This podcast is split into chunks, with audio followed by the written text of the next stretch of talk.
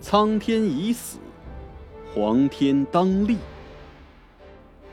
在那个夜晚，那个男人登上了山岗，振臂一呼，一时间，狼烟四起。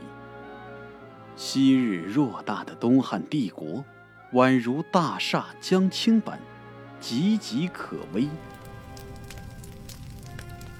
熊熊燃烧的火把，映照着一双双狂热又决绝的眼睛，并同那漫山遍野的黄金一起。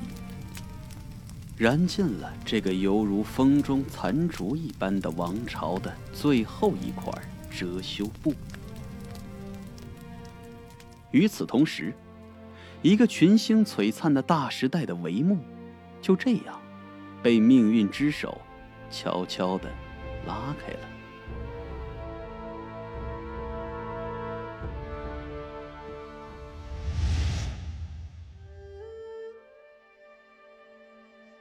大丈夫处世喜，立功名；功名即利喜，王业成。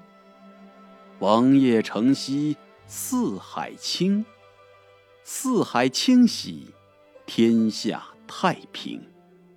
天下太平兮，吾将醉；吾将醉兮，无双峰。这是一段激昂的岁月，这是一个荡气回肠的故事，这是大丈夫的时代，这是英雄的黎明。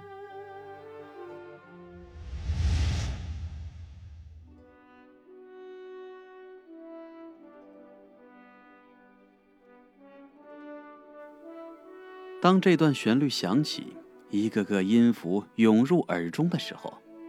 我的思绪仿佛回到了二十年前的那个仲夏的傍晚，守在电视机前看着绝情谷上哀怨缱绻的故事。那时候啊，我以为这就是江湖，这就是成人的世界，并对此坚信不疑。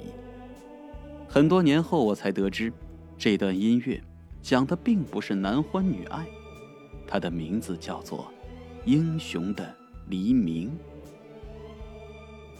在我年少时，我的视线随着作者的笔锋一道落在了刘皇叔的身上，目不转睛。面对着七百里连营，陆逊射出的那一箭，刺穿了刘备的抱负和野心，也同样刺在了我的心上。上方谷的那场大雨，浇灭了武侯最后的希冀，也冷却了我那颗懵懂。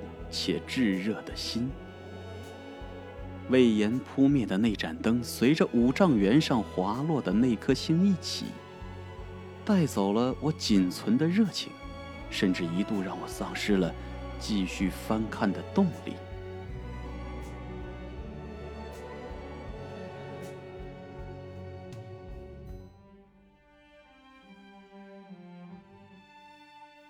许多年后，再回首。已是不同的心境。